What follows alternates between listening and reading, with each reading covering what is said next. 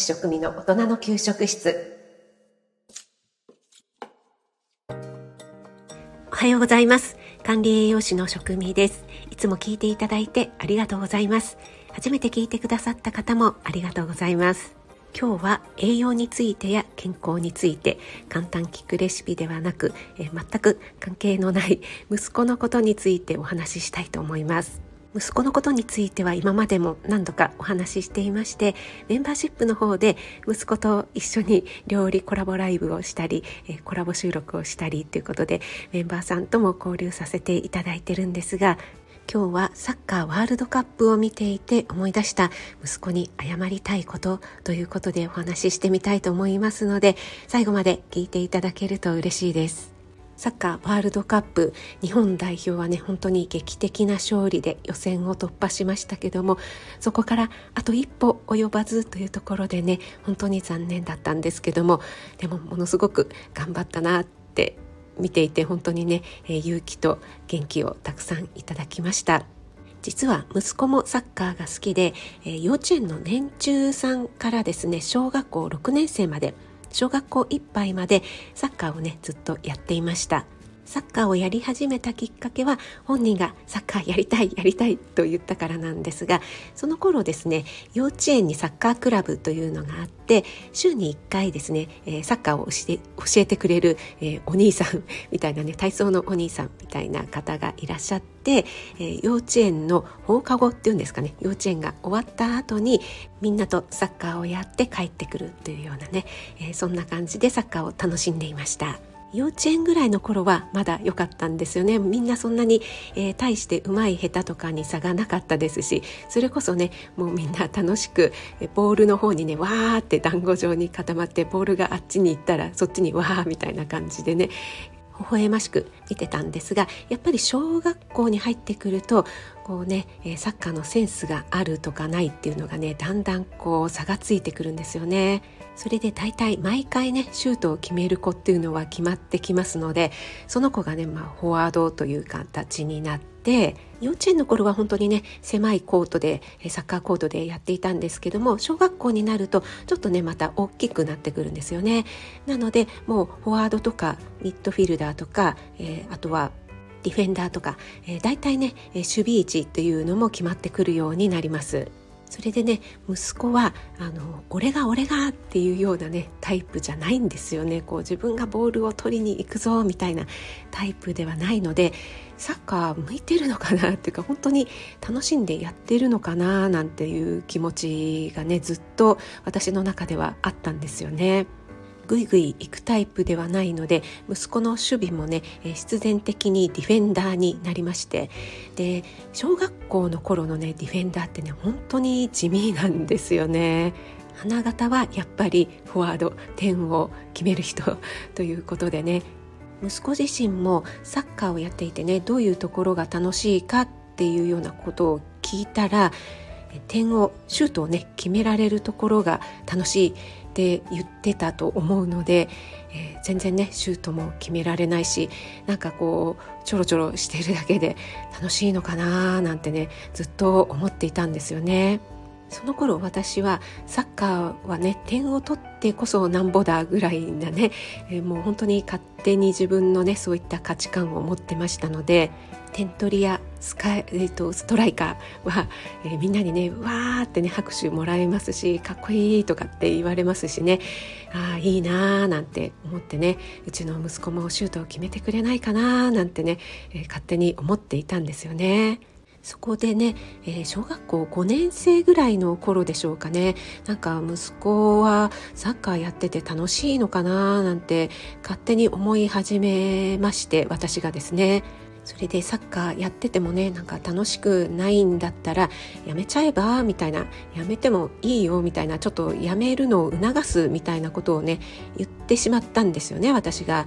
で試合があるとねやっぱり遠征についていかなきゃいけないので、えー、そういったね自分の負担とかもありましたしでも今思うと勝手にですね私が活躍している息子のお母さんっていうのをねこう願望していたんだと思うんですよね。いつもシュートを決めて活躍しているこのねお母さんは「ああなんとかくんすごいね」みたいでねみんなからね言われて息子は何も言われない私もねなんかそんな風に言われたいなっていう風にもう勝手に思っていたんですよね。これね本当にダメですよね。息子本位ではなくて活躍している息子のお母さんでありたかったみたいな全く自分本位の価値観だったんですよね、まあ、その時はねそこまで気づいてなかったと思うんですよね。それぐらいね本当にダメダメでしたね。結果的に私が息子にサッカーをやめることを促すようなことを言ってしまって息子が辞めるってなった時に私ちょっとね心の中でほっとしてしまったんですよね。これでね活躍しない息子の姿をね見なくて済むっていうようなうんなんて言うんですかね安堵感っていうか、まあ、ディフェンダーってあのゴールキーパーと同じような感じでピンチの時にねそこを防げないとああもうまるくんのせいでみたいなあそこで防いでくれたら入らなかったのにみたいなね目立たないんだけど防げないとなんかねこう非難されちゃうみたいなね本当にね辛い立場でやっぱりね親もね見ている方はねちょっとすごくね神経をね使うというかすり減らすというか息子より自分が嫌だったっていうことなんですよね。もうそれをね息子に押し付けてしまったっ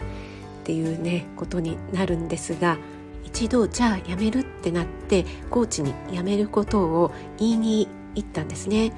言いに行ったんですがその後ね何日かしてからですかねそれともその日だったかちょっと忘れてしまったんですけども息子が私にやっぱりサッカー続けたいって言ってきたんですよね。私はシュートも決められないしつまらないからもうね、えー、やめたいんじゃなかったの？って聞いたんですよね。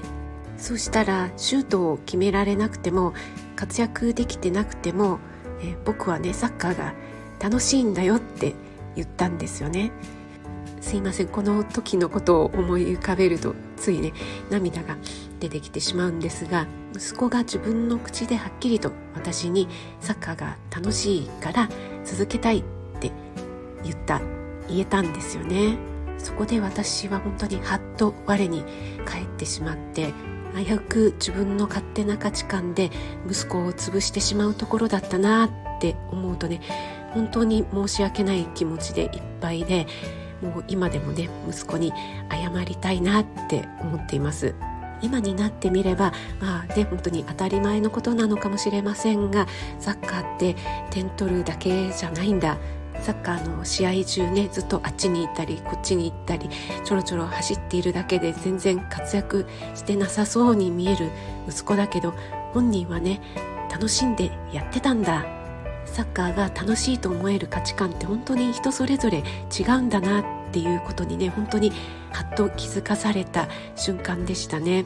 活躍できてなくても僕はサッカーが好きだし好きだから続けたいんだって言われた時に本当に何でしょうねなんか稲妻が落ちてきたようなそんなね気持ちになりましたし、えー、その時にね小学校5年生ぐらいだったと思いますけども自分の気持ちをねちゃんと親に言えた息子をね、えー、今でも 褒めたいなと思っています。もしあの時息子が続けたいって言ってくれなかったらきっとね、えー、6年生まで続けることなく途中でやめてしまうことになっちゃったと思いますしそれはね私が無理やりあの促したみたいなことになって息子は本当は続けたかったのに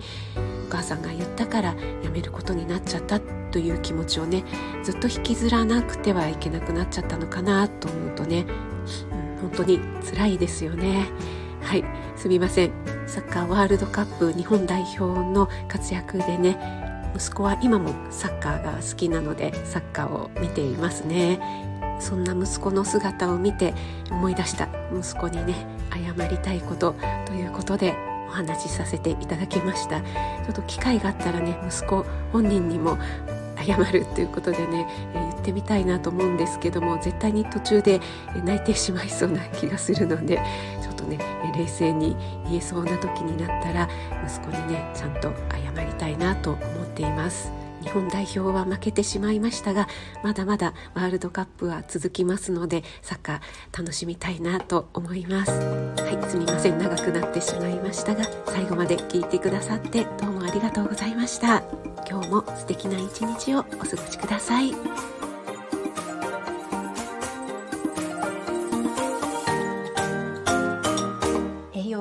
ボイス栄養士食味の大人の給食室。